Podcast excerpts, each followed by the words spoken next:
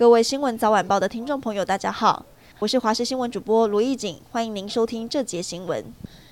台湾角头陈建宁在台湾犯下了掳人勒赎案，经过法院判刑后，在两千零一年逃亡迄今。菲律宾警方陆续在三月一号、二十号发动搜索，逮捕陈姓角头和同案共犯四人，并在菲律宾马卡蒂市一处公寓内查获了八十四把长短枪和超过六千发子弹。菲国的警方表示，落网的包含陈姓角头还有其侄子，另外还有一名台籍的制毒师陈南手下。菲国内政部官员表。表示陈贤勇枪自重，是该国的国安威胁，下令二十二号将他驱逐出境。陈建宁中午已经在菲律宾警方戒护下，戴着手铐登机。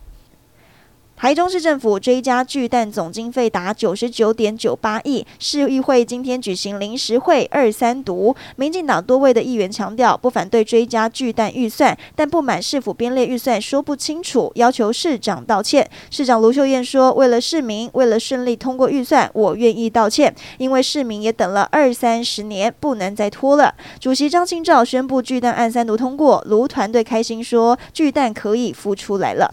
艺人艾诚去年八月十七号坠楼身亡，享年四十岁。这个月初，他在马来西亚的家人才来台湾，跟王彤一起到墓园探望他，还一起录影。不料今天传出艾诚的弟弟艾翔在三月二十号下午因为心肌梗塞猝逝，同样享年四十岁，引人唏嘘。经典赛今天落幕，而经典赛官方也选出了最佳阵容。中华队的大炮张玉成以一垒手入选，也是唯一没打进八强而入选的球员。而帮助日本拿下冠军的大谷翔平包办最佳投手和最佳指定打击。清明节连假即将到来，预期各地的公墓将涌现扫墓人潮。因为最近不时传出公墓火警，导致警消在奋力救援时险象环生。为了防止公墓火警不慎造成人员伤亡，新北市的消防局启动了机动巡逻机制，除了在各个公墓进行巡逻驻点之外，并在公共场所、学校、民间团体等地方以跑马灯进行宣导，以防范墓地火灾发生。